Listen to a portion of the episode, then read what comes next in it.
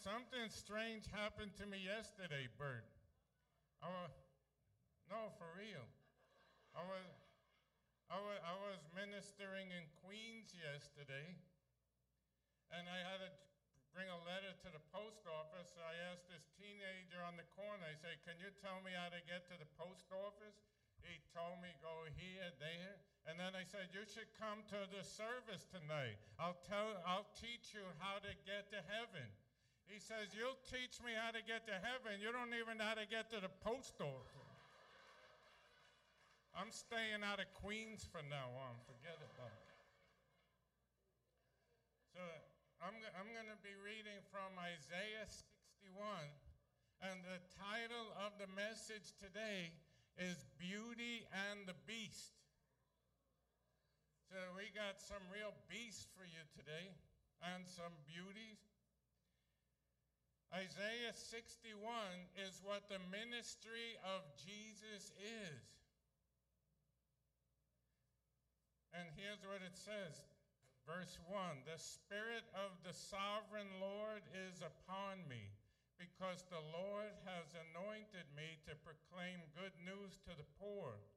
He has sent me to bind up the brokenhearted, to proclaim freedom for the captives and release from darkness for the prisoners, to proclaim the year of the Lord's favor and the day of vengeance of our God to comfort all who mourn and provide for those who grieve in Zion, to bestow on them a crown of beauty instead of ashes, the oil of joy instead of mourning, and a garment of praise instead of a spirit of despair. See, that's Jesus' ministry. He doesn't come to you to tear you down. He's not out to condemn you. The Bible says he came to seek and save that which is lost. And the ministry of Jesus, New Testament ministry, is all about restoration. It's about taking broken, hurting people and restoring hope, restoring the beauty and splendor and glory of the Lord over fallen people. And I want to tell a story today from the Old Testament that, that talks about a woman who went from being a nobody, she was an orphan. And back then, being an orphan is not like today. Back, back then, it, it means you had a different place in society. People looked down on you. And she went from being an, office to, from an orphan to being queen. And see, Queen Esther is a story, it's a true story from the Old Testament, but it's not, it's not just that. It paints a picture because every story in the Old Testament, it points to a New Testament reality. And Queen Esther is a picture of us because every one of us were brought into the world orphans in the spirit. And God, He adopts us and He raises us up. And Esther, who was an orphan, she lived in a place called Persia, which today is Iran. And, and, she, and her cousin Mordecai took her in. And the king at that time, his name was King Xerxes, and he had a queen named Vashti, and he didn't like the way she responded, so he threw her out. And he said, We're going to have a search for a new queen. Now, it's not like today where you could just go out, you go hang out here and there. Oh, I'm out to meet someone. He sent out his soldiers to look for potential candidates and bring them by force into the palace. And one of those people uh, was a young woman named Esther. Now, there's something different in the book of Esther than any other book in the Bible.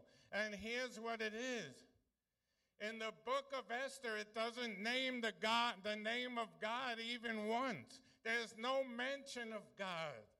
Uh, why is that? There are even people who said, well, this book of Esther, it doesn't even belong in the Bible. If it doesn't say the name of God, then why should it be in there?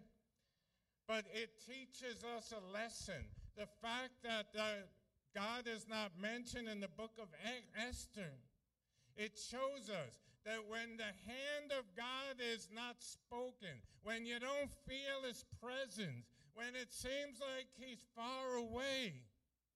He's always at work. And there's a name for that. Let me teach you a, a fancy theological term. Th- this will impress all your coworkers tomorrow. It's called the providence of God. What is the providence of God? It's God's unseen hand. It's his power sustaining and guiding human destiny.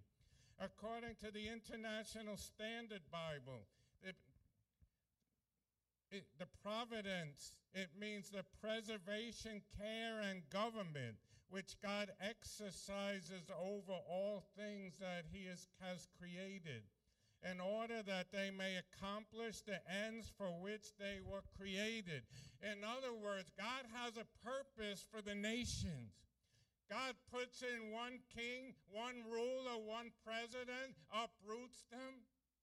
No matter what people on the earth try to do to come against God's purpose, He's always working. And in the end, God's purpose will be performed. God's will will be done in the nations. And see, it's not true. It's true for the nationally, it's true throughout the world. But the good news is it's also true in your life. When you don't see God working, when He seems far away, when you feel like you're going through the desert and nothing's happening, and the promise of God it feels like it's never going to happen. The spouse God promised will never come. The financial breakthrough, it's never happening.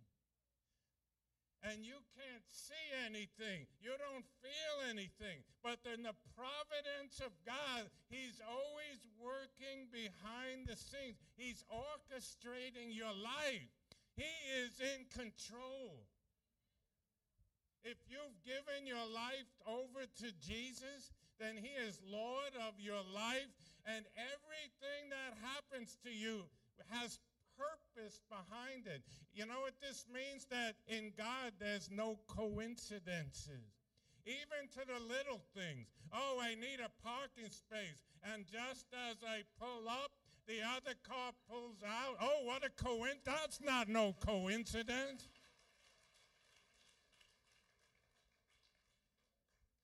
Those people you just happened to meet from your past that told you about the job. God put them in your path. God is an orchestrator. He's a conductor working behind the scenes. I don't care anymore if I don't see God doing anything. If my bank account is shrinking, I've decided I'm not going to worry anymore because the hand of God is at work.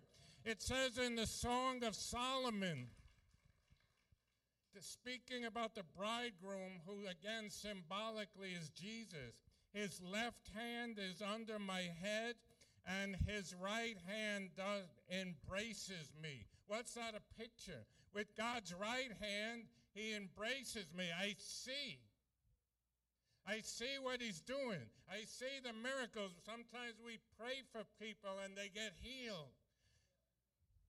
But there are other times I have no idea what I'm doing. I don't know what God is doing. I'm in a mess. And what does it say? With his left hand, with his unseen hand, he's holding me up. When I can't take another step, I don't know how I'm going to do it.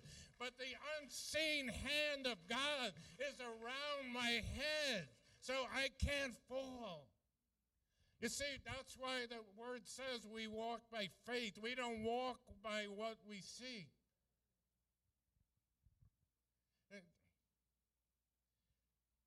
There's an old saying they used to say in church. If, if, you don't see God's hand moving, then trust his heart. If I don't see him changing my job situation, if nothing's happening in my marriage, I trust the heart of God that he's working on my behalf.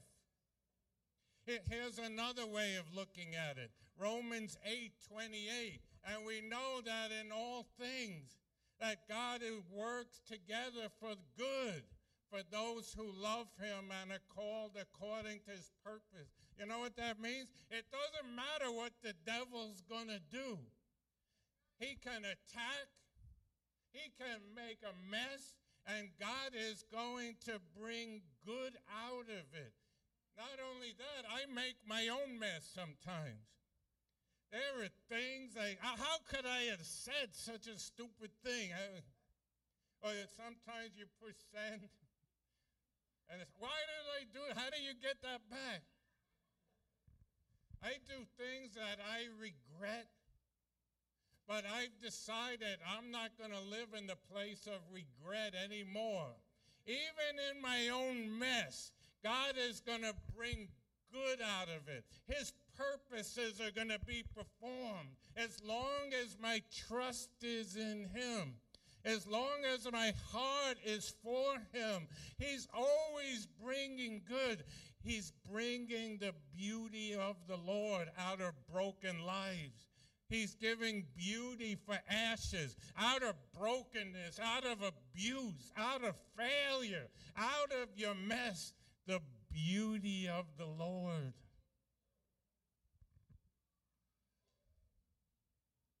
So I'm going to read now from Esther chapter 2, verse 12. This is what happens when, the, when they brought Esther in. She was being prepared to meet with the king to see if he would choose her as a bride. And it tells us what we do in order to prepare for the king because this king is nothing like Jesus. He is King of kings and Lord of lords. And we can meet with him. Esther 2, verse 12. Before each young woman was taken to the king's bed, she was given the prescribed 12 months of beauty treatments, six months with oil of myrrh followed by six months with special perfumes and ointments. So, in order to prepare to meet the king, she had to soak for six months in the oil of myrrh.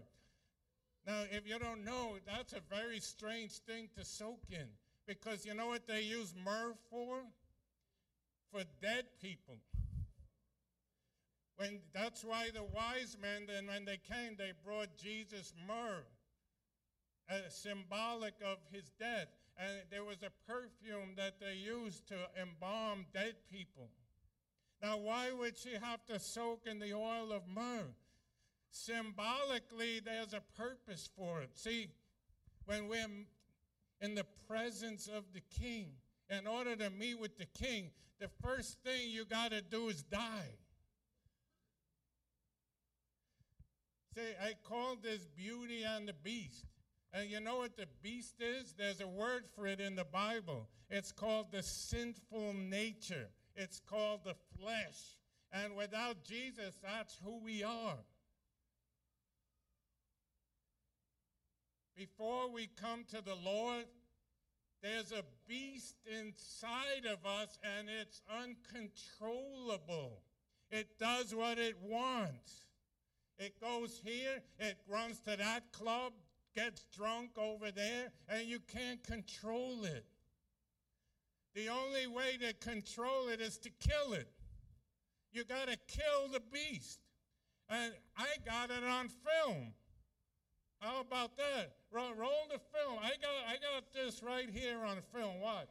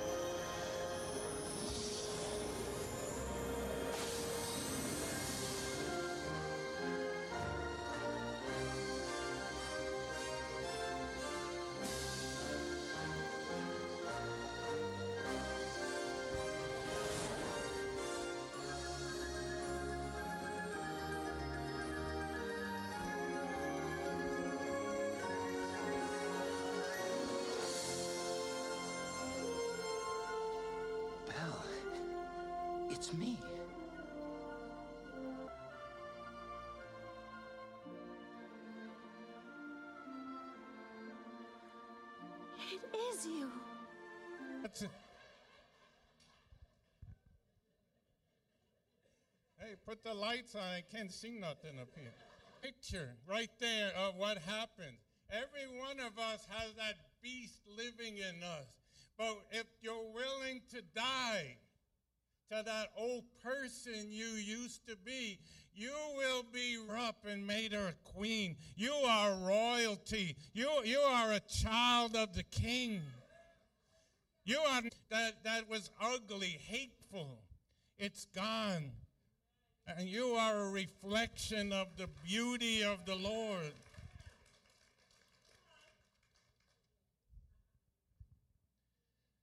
Verse 13 When it was time to go to the king's palace, she was given her choice of whatever clothing or jewelry she wanted to take from the harem. That evening, she was taken to the king's private rooms, and next morning, she was brought to the second harem, where the king's wives lived. There, she would be under the care of Shaashgaz, the king's eunuch in charge of the concubines. I don't have time to go into what that means, and afterwards I'll be in the prophetic room. But if you want to know what eunuchs and concubines mean, Pastor George after service will be very happy to explain it to you. Thank you, Pastor George.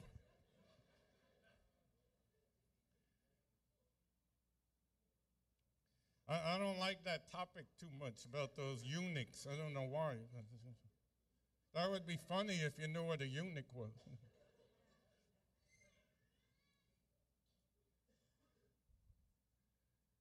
she would never go to the king again unless he had especially enjoyed her and requested her by name. You know what that tells me? That you, as children of God, the king enjoys you. Did you know that God enjoys you? Even in your immaturity, before you got it all together, even if you forgot to pray this week, that the King, He enjoys you and He called you by name. That's what the Bible says. You didn't choose Him. Yes, you had to say yes to Him, but He chose you. Even before he created you, he knew you and he chose you and he called you by name to live in the palace. Did you know that God enjoys you, that he's not disappointed in you? He's not angry at you, according to Isaiah 54. You better stop believing that lie.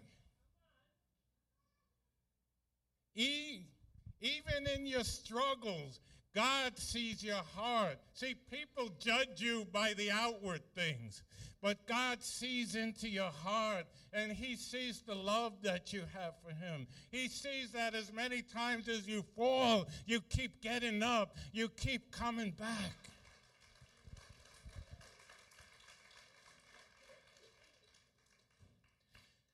Chapter 2, verse 16 and Esther obtained favor in the sight of all who saw her. You know what that means? You don't only have favor with God, you have favor with people. It means that God will take you from the back of the list and put you over the boss's nephew. It means that doors are going to open for you because you know the king. You have favor with God which means He is for you, but because of that, supernaturally things are going to happen in your life to excel you, to elevate you, to promote you, to bring you to new levels. So Esther was taken to King Xerxes into his royal palace. And that the king loved Esther more than all the other women, and she obtained grace and favor in his sight more than all the virgins. So he set the royal crown upon her head. When you think of yourself, you see yourself with a crown. You are, you are a prince. You are a princess. You need to start putting aside every voice in your head that tells you that you're nothing, you're nobody. Who do you think you are? It's God's pleasure. It's His pleasure to bless you. That's what true love is favor and grace with the King and there's a crown on your head. What does a crown mean? You've got authority. Nothing can stand in your way if you've got the Spirit of God in you. Stop backing up. Stop walking off the path. You keep going. Anything in front of you's got to fall because you've got the crown. See, but wherever there's a beauty, I find in this world. Wherever God starts to manifest his beauty, there's always a beast. And who is the beast? The devil. And the devil is a demonic, hateful, evil spirit and he, he's on this earth trying to undo everything that God is doing on your life. He's trying to get you to walk away from God. He's trying to distract you. He's trying to make you feel like you're nothing. See, that's the work of the beast. Aren't you glad that the king is on your side? And because of that, the devil is under your feet? But the problem is the way the devil works on earth is he uses people. I pray to God every day. I never want to be used by the enemy, by the devil, to speak to something that will hurt somebody. We have to guard our hearts. But the devil raised up this man in Persia named Haman. And he was he thought that he was God. And he said, When I come walking down the street, you bow down to me. And they did, but not Esther's cousin Mordecai. She, he refused to bow down because he only bows down to the King of Kings.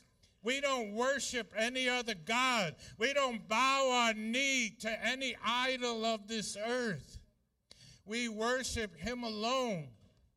And when Haman saw that Mordecai refused to bow down, he said, I'm going to not only kill him, I'm going to kill all of his people, the Israelites, all of God's people. And he had a plan to wipe them out. And it just so happened that there was an Israelite in the palace. What a coincidence. And Mordecai came to Esther and he said, Will you go to the king? And, and, plead with him on behalf of your people because Haman, he is plotting to kill us. He's going to wipe out your family. But there, it was different back then. In order to go to the king, the king had to call you first. You couldn't just walk into the king's the throne room and say, "Here I am." If he didn't call you first and he decided to, he could have your head chopped off right there. And Esther said, "I can't do that. I might get killed." And you know what hey, what Mordecai told her? He said, "Who knows?" but that God hasn't raised you up for a time such as this.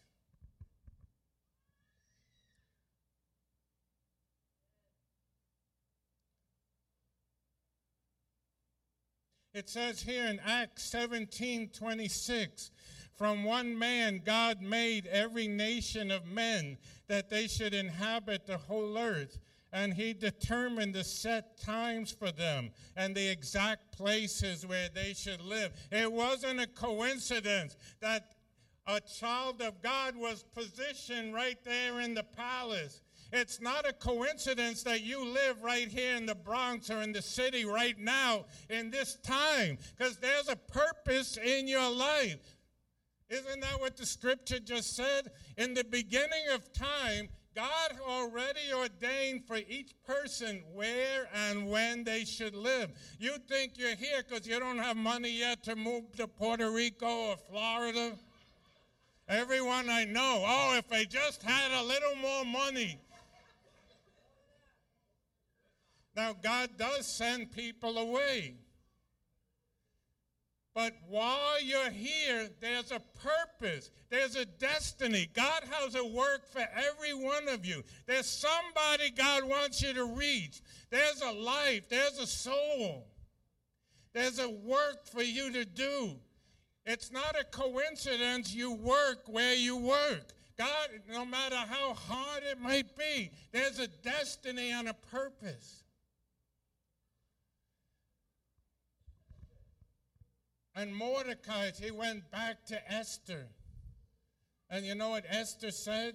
She said, If I perish, I perish. If I die, I die, but I will go into the king. If he chops off my head, it's worth it to serve the true king, to serve Jesus. I'm willing to give all, I'm willing to lay it down. You see, God created this world for us to enjoy the things of this world. You, you, should, you should be enjoying the food, His creation. Sometimes people tell, oh, you watch basketball, you, that's a waste of time. oh, you need to throw out your TV. You can't enjoy nothing. This world's all evil. God created it. But at the same time, I don't live for those things. Those things, there's no money, there's nothing in this world that has a hook in my heart because I'm willing to give it all for Him because He's worth it. See, that's what worship is. God, I, I give you all, I sacrifice all for you. God might not be calling you to die but he might be calling you to get out of your comfort zone and make a commitment. Yeah, I'll be standing with the ushers every week. I'll be in the nursery every week. I'll be here at prayer, every prayer meeting, whatever God is calling you to. It's worth it. He is worth it. He's worth the sacrifice to give all. And I'm not going to go through the whole story, but Haman, he built a gallows that they used to hang people, and he built it for Mordecai. And you know what happened at the end of the story? Haman himself was hung on the same gallows that he used to destroy good people. The same thing happened with Jesus. The Bible says that if the devil knew what was going to come, he never would have crucified the King of glory. He never would have put Jesus on the cross if he knew that so many people of God would rise up and step all over him. See, the very place where, where the enemy is attacking you is the place of your greatest victory. If he's coming against your marriage, there's going to be a mighty testimony in your marriage. If he's attacking your finances, God's going to hang him right on it, and you're going to prosper in every way. I brought some proof today because I, we have some Esthers right here in the church. So I'm going to ask first Nadia. She's going to come and she's just going to share her testimony of how every day in her walk that the beauty of the Lord is beginning to shine through. Good morning.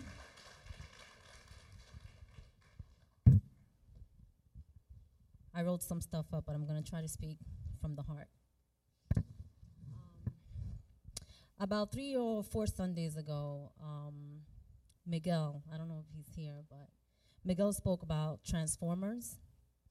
And I just wanted to share with you um, my story about many transformations that I went through throughout my life. Um, I'm going to share with you the type of person that I used to be as I was growing. And I'm going to try to make it short.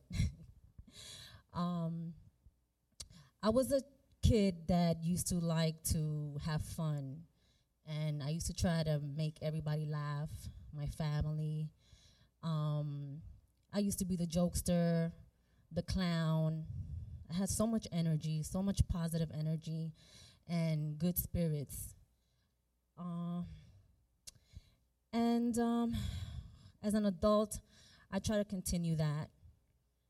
And um, I always told myself, even when I'm 70, 70 years old, I'm always gonna have, um, I'm always gonna be a kid at heart, no matter how old I was. I always felt like I was always gonna have that energy, that good spirit in me, and that nothing, nobody was gonna take that away from me. Uh, I had my two kids, and that they became my life. So I forgot about everybody, my family, work. I just focused on my two kids. So I felt that I was a great mother. I'm like, I'm the best mother. Because, you know, I'm taking care of my kids. I left my job. I was at home for like five years with my children until they learn how to speak. And they can tell me when somebody was doing something bad to them. So um, at that age, I kind of like said, all right, so it's time for me to go back to work, you know, be a career woman, which is what I wanted to do. In the middle of all that, wanting to be a career woman and make money, I also um, had some talent, which was singing and dancing. And I always tried to pursue that as well. Uh, that was very difficult because I had my two children, so I focused on them and I basically put pushed that to the side. Now I got a job, and uh, I felt that that job was so convenient for me, where uh, they gave me a good pay, the commute was very easy, very quick. It was just very convenient. The hours were flexible, so I basically focused on the job more than my kids. Um, wanting to become an independent woman, going through a separation. So, okay, it was time for me to focus on me. But um, I overdid it. I think I focused on me too much and I became selfish. I neglected my two kids, wanting to work and work and work, and I would stay till midnight working at my job. Um, that happened for at least, I'm gonna say two to three years of me moving away from my kids and not spending time with them. So there was a time, most recently, that everything became very difficult at my job, and I no longer wanted to dedicate myself to my job. And I went back to trying to be that good mother that I used to be. But it was very hard because my kids got older and they realized that mommy wasn't there the way she was supposed to be. So I was raised to go, which was Catholic church. So he takes me, I said, okay, you know, I'll pick you up and we met on, on a Sunday, and we came here, and I walked through the door, and I have Pastor Ephraim and the worship team as I walked through the door, and they're singing, and I was like, oh my God, wow. I was in awe. I was like, wow. So I sit down and I'm, you know, listening to, to them sing and all the words, and it was all cap- captivating, you know. So it captivated me. Then um, he also told me oh, you're gonna like Pastor George. He's funny. He's gonna make you laugh. And I was like, okay, I need somebody to make me laugh right now. So everything was just perfect that Sunday. And it kept me wanting to come back. Even though I was a little iffy, but I wanted to come back. So I came back again. You know, then he tells me, you know what? They do prayers in the back. So if you need a prayer, you know, maybe you should go. Come on, I'll go with you. I said, all right, fine, let's go. So I went, and um, I see these two young girls. I mean, there was a, like a row, of course, of the prayer team, and there was these two young girls, and I said, "Well, I don't want those two girls because they're too young.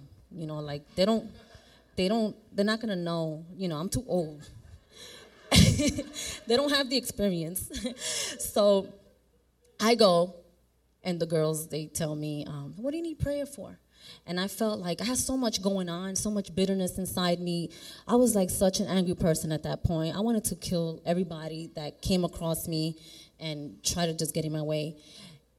And I told them, I said, I don't even know what, you know, I don't know. I don't know, pray for me. So they, they put their hands on me and they just started praying. And little by little, I'm closing my eyes and I'm just standing there and they're holding my hands and they just started praying. And then they started hitting the spot little by little. And I'm like, how do they know this? Like they hit the spot. And right there, I just felt something. It, I felt something that I had not felt in years because I always felt that I was a very spiritual person when I was young. I used to go and sit on the toilet and read my Bible. Okay? I'm sorry, that's, that's too much info. But but that's what I did. You know, when I had the time, I used to go and, and read the Bible then. And I had lost all of that. I lost all that feeling. I just lost the faith everything. I got so involved in all my situations that I forgot the type of person that I used to be the good person that used to dance and sing and throw the parties and just do the jokes and make other people laugh, make other people happy, help people, advise people. I lost all that. I lost it. And I basically lost myself. So I come here, the girls are praying, and I was like, oh my God, like I can't believe this. I leave this, I leave the place that Sunday, and I'm telling Isaiah, Isaiah, you should have seen, oh my God, like they hit the spot. I can't believe they were saying all of that. And it made me want to come back. And I said, um, I'm gonna go one more time and see how they're gonna pray for me this time, because I'm going to going through something different now. So I want to see. that's the truth. And I'm sorry for doubting, but that's really the truth. Um, but I did believe, though. I, I did have that faith and I did believe. So, you know, it was something that was making me come back, no matter what it was, whether it was the music, whether it was the, the prayer team, but it just kept me coming back. It was something that had to keep me coming back because I, by myself, like I said, I was my own enemy. I struggled on my own, went back and forth, and I just couldn't come to like the right decision. You know, I couldn't come to, you know, the right thing to do. I was just all over the place. So there was something, God was working his magic somehow because it was something that was making me continue to come here. So I came back for prayer, and um, Pastor George said something about, you know, come forward, and whoever needs prayer, come forward. I said, okay, I'm going to go forward. I go forward, and again, hit the spot. They talked about my family, they talked about my children. And I'm like, how do they know this? I'm going through it at that very moment. Specifically on that day, I was going through something with my son again. And um, I said, oh my God. Um, Gretchen, I don't know where she's at. Gretchen was the one person that prayed for me, and she literally spoke on something that was the most important thing to me, which was family, my children. Um, I didn't have I didn't have that. Um, for some reason, I didn't know how to speak to my children. I didn't know how to speak to my boy, and Gretchen prayed for that without me telling her anything. I didn't tell her nothing, nothing about my life. And she prayed specifically for that. God, show her how to speak to her children. You know, give her the right words to speak to her children. I was saying, oh my God. And I remembered that. You know, I remembered that when I went home. And one day, I went to my car after that prayer, and in my car, I prayed out loud. Out loud. I said, God, please help me, you know, help me with my son because I cannot have this relationship with my kids. This is not the way I want to have it. You know, I, I know there's a lot of uh, better things that I want to do. And I prayed so hard and I said, please, God, change his heart. Put something in his mind. Just let him know that I want to be there right now, that it's not going to be the same as what I did before. And I'm not playing, I'm not kidding. That same day, I come back from work and I'm sitting in front of the computer desk. I didn't even bother to go to my son because I always felt like he was going to reject me. So I didn't even bother to go to him. I just sat down in front of the computer desk and my son comes. He comes to me And he tells me, Mommy, you want to go to the movies today? And I'm like, What? I just looked at him and I said, What? And he said, Yeah, let's go to the movies today. Oh, yeah, come on, let's go. You know, I didn't even waste no time. I was tired. I came from work. I didn't give a damn. I was like, Let's go. You know?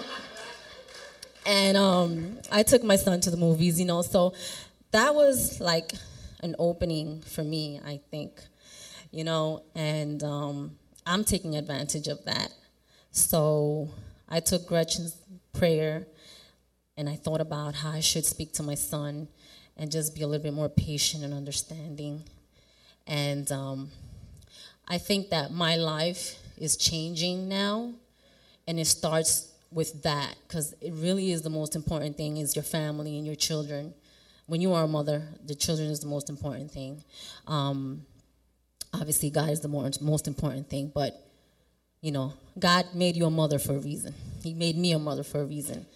Um, so that was an opening for me and i felt like that's a good thing. So what's next? You know i know there's more good things coming you know, my way because to me that was unbelievable the way it happened.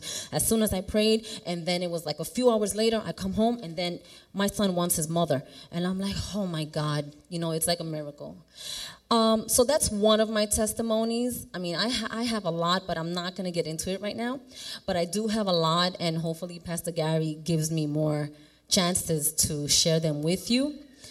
Um, I do have to say that the Sanctuary Fellowship has definitely helped me a lot with all the words, Pastor George, Pastor Ephraim. Um, I brought some friends, and they say the same thing. They love coming to church. This place gives them a lot of faith, a lot of courage, a lot of hope, and um, it just reminds us that there is a God, and we have to believe and have faith. So that's my testimony for today. Thank you.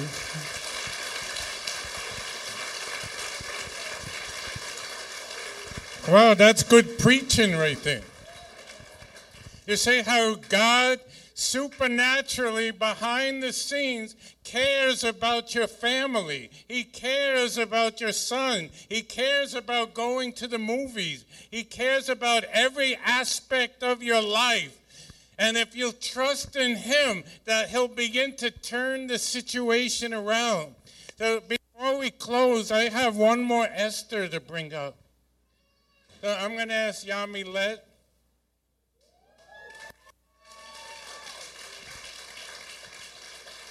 This is a supernatural Esther story of God raising her out of the ashes and putting her into the place of victory. Thank you, Jesus, for that. Amen.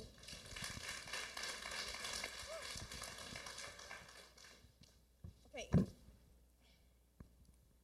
I mean, I know there's people that don't know my story. I know there's people that do know my story. Um, I love you all, TSF. And I definitely don't believe in coincidences because I don't believe past. Uh, I was coming on my way to New York from Florida, which is where I live now, and in the airport, I, get a text from my cousin says, "Oh, Pastor Gary posted that he's at this airport." Now I didn't let no one come in. No, I was coming to Florida, and it was really unexpected, last minute trip. So get to the airport, and I, my cousin tells me, "Oh, Pastor Gary posted that he's there." So I said, Oh, okay, I'll keep my eyes open to see if I see him. And when I'm looking up like that, his wife, Norma, is walking towards me. So we were on the same flight, same rows, pretty much, just a couple of seats away from each other.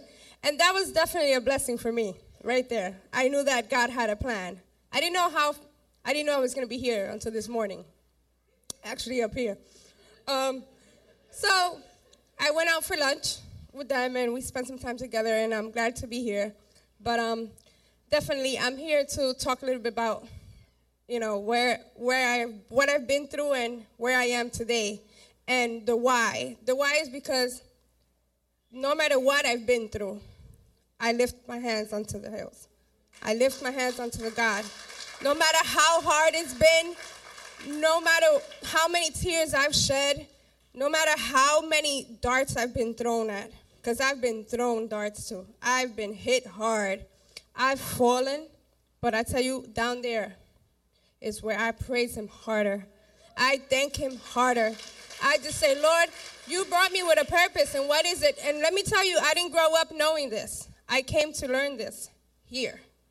Like, fully understand it, fully know that God is, is a loving God, that God is not a judging God, that God doesn't look at you for what you wear, that God, you know, that everybody could relate to what I'm saying. Anyway, I lost my son two years ago. He was murdered. Um, a lot of people know the story. Um, from there, about six months later, I moved out of New York City. Didn't plan to like that. It all happened just by God's plans because He is always moving behind the scenes. Um, his provision through the loss of my son. I mean, I'm talking about I didn't have anything, and everybody knows, and He's been my provider. He's my provider every day, every moment, every day, every moment. Okay. Um, he has placed me God has placed me in a different place in my life. You know, He gives us testimonies, He gives us big situations like losing a son. You know, then after losing a son, I had to see my mom go to prison about a year later. And that was even harder for me than what I had just been through for some reason. I'm not saying it wasn't hard losing my son, but it was hard for me to see my mom go to prison six about a year later. And then God had moved me to Florida where my mom lives. But he moved me to Florida where my mom lives because probably if I would have not been there, the situation would not come out the way it has come out, you know, where I was able to support my mom, help my mom, help my family, of course, no matter how much I was going through, no matter what situation I was going through. I had to step back and say, God, what do you want me to do? I can't do this. And I really tell you guys, I couldn't do it. I could not do it. It was the most hardest thing to go through, all coming together. So the Lord had placed me there, but He placed me there to be that, that light, that encouragement, you know, to help the situation come through. And not that. I was like, God, how am I going to do this one? You know? But the Lord, behind the scenes, He opened every door every door once again for me. Like, oh, OD, like, he couldn't, like, I couldn't even figure it out. Like, how is this gonna happen? How is she gonna come through this? Like, how are we gonna get thousands of dollars to pay a lawyer? Where here in New York, you get a lot of help. Florida, it's a little harder. And, you know, God is gonna use whoever He wants to use. He is gonna put in front of you people that you would never even think He's going to use the person that you least expect to do the, the, to get you what you need as long as you're trusting in him. My kids are big. My other two boys are big. You know, I lost my son and of course it's something that we all know. But the Lord has given me a peace to understand that as long as you trust him and you believe him, you know, he just keeps on bringing us forward and forward. And, and sometimes the harder the situation gets for us, like when you lose a son, when you lose your mom, when you drop, when you go to a new place and you got to start new, and you got to meet new people, and you got to try to be friendly and not know what people thinking about you, and and I mean just situations like situations. He'll bring us out of that comfort. He took me out of New York City, where I know everybody, my friends, I have my family, I love everybody. He said, "I'm gonna put you over here." I don't even know who my neighbors are out there. I really don't, because it's a different world, it's different living. But, you know, he's been my provider. I'm comfortable. I have what I need. I have my kids. They're doing good in school. And I'm meeting new people and sharing my testimony with new people. You know, it's like he restores me every day. He gives me that hope and that strength to do it every day over and over again. And I'm not going to tell anybody it's an easy step. It's not easy. Just wake up. It's not easy sometimes. But we got to trust and know that He, he will never leave us, He will never forsake us. He will always give us that strength that we need as long as we seek Him. And I mean, I probably have a bunch of other stories I could share. I could share how I didn't know God when I was growing up and how I was physically abused before, like just a bunch of stories. But when God took my life, He started showing me that He made me for His glory. He didn't make me for me. Like, He made me for the things He wants me to be better at, not where I think I want to be better at. And it's like that. I, I've been working in the retail industry for about 14 years about, and I get to experience people every day. But you know, I didn't get educated. I didn't finish school. There's a lot, a lot of things that I didn't do. But you know, God has placed me now, and that's my focus. He's focused me out of everything I've been going through, and now it's time to get you going. Get Yamile educated. Get her to keep on going forward. Why? To help other people.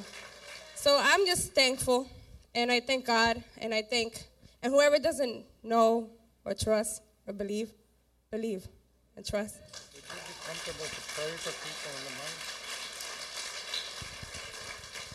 Amen. So this is how I want to close today.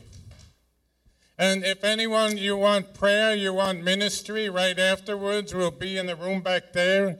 We'll, if you need prayer, we'll give you prophetic words. Just, just as Nadia was talking about, right on, spot on, hearing from the Lord. That was a good commercial for the prophetic team.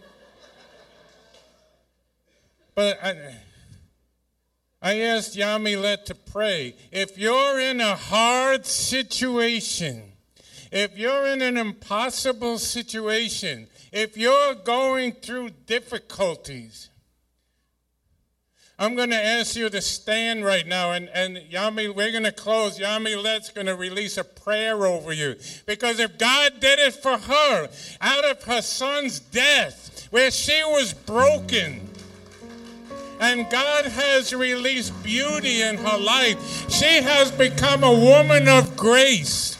Out of the tragedy, God has raised her up to be a true Esther a woman of maturity, a woman of faith, a woman who will not give up. Do you want to see a hero in the faith? You want to see what a mighty warrior looks like? This is what a warrior is right here. And I'm going to ask you just to release that breakthrough right now over God's people. See, there are people here, Yami Yamilet, they're struggling too. They're walking, some people are walking through the fire. Some people are down in the pit. But God is working behind the scenes. He's putting things together. He put a son and a daughter back together. He restored Nadia's joy. And he restored a broken family. And what a coincidence that she just happened to be in Florida when her mother needed her the most. What a coincidence.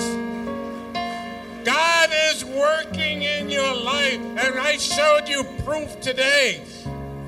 And this is our closing prayer. Yamilet's just going to pray over you. And what God's done for her, He's going to do it for you. He's going to provide for your needs. He's going to heal your family. He's going to lead you and guide you in new paths and raise you up as royalty. And I encourage if you are going through those hard, hard situations this was my favorite place of worship, right there. Why? Because I was healed from both ankles standing right there without asking anyone for prayer. And I remember feeling that all by myself right there. And I said, you know what, Lord? If you're my God and you're so real, I'm going to stand up here. And I got my two heels, like my, my heels, they were really going, I was really going through a lot of pain. And I remember just saying, Lord, if you're so real, my life. And this is before I was going through all these hardships. And he healed me. To this day, I mean, you better you use the things that you need to use. I don't get those heel spur pains I used to get, but I know it was my God who healed me, standing right there. So I encourage you, anyone here today that's going through that hard time, you know, don't give up, don't lose the faith. It's not easy, but with Him, all things are possible. Heavenly Father, Lord God, we praise you and we thank you, Lord, for the God who you are. There's none like you, my God.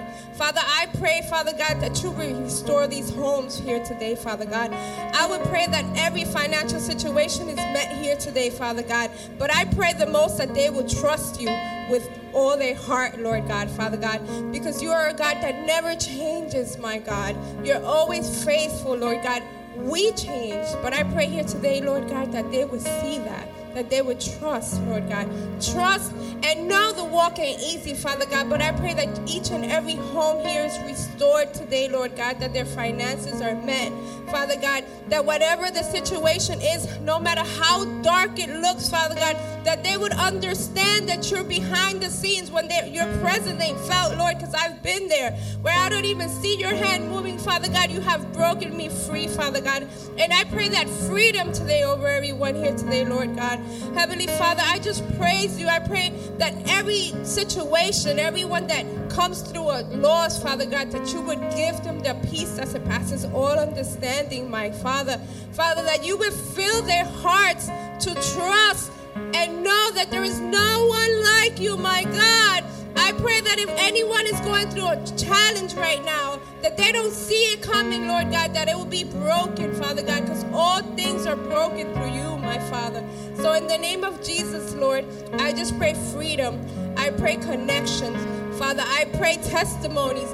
I pray that as eh, whoever is going through that hardship right here, right now, that that situation that is not going to come, that they don't just see it like I didn't see my mom's situation come to pass. I didn't see the, I, I couldn't see it. But Father, when I said, Lord, I'm going to trust you, I trusted you once again in my life.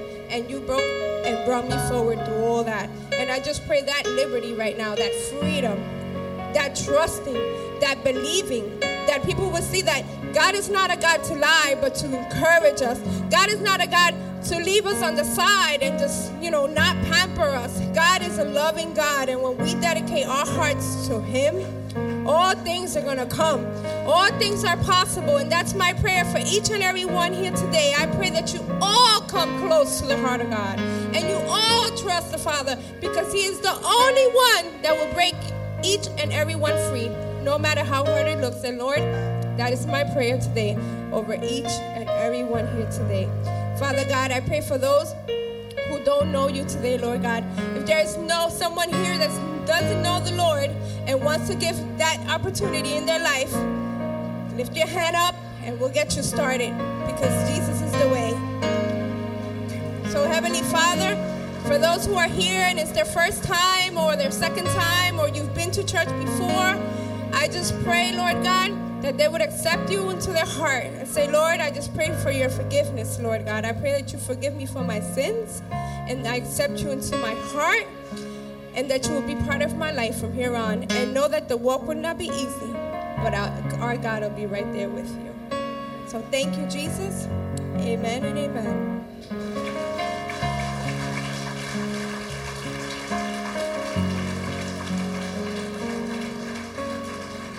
Amen. So be blessed. We'll see you Wednesday night for prayer.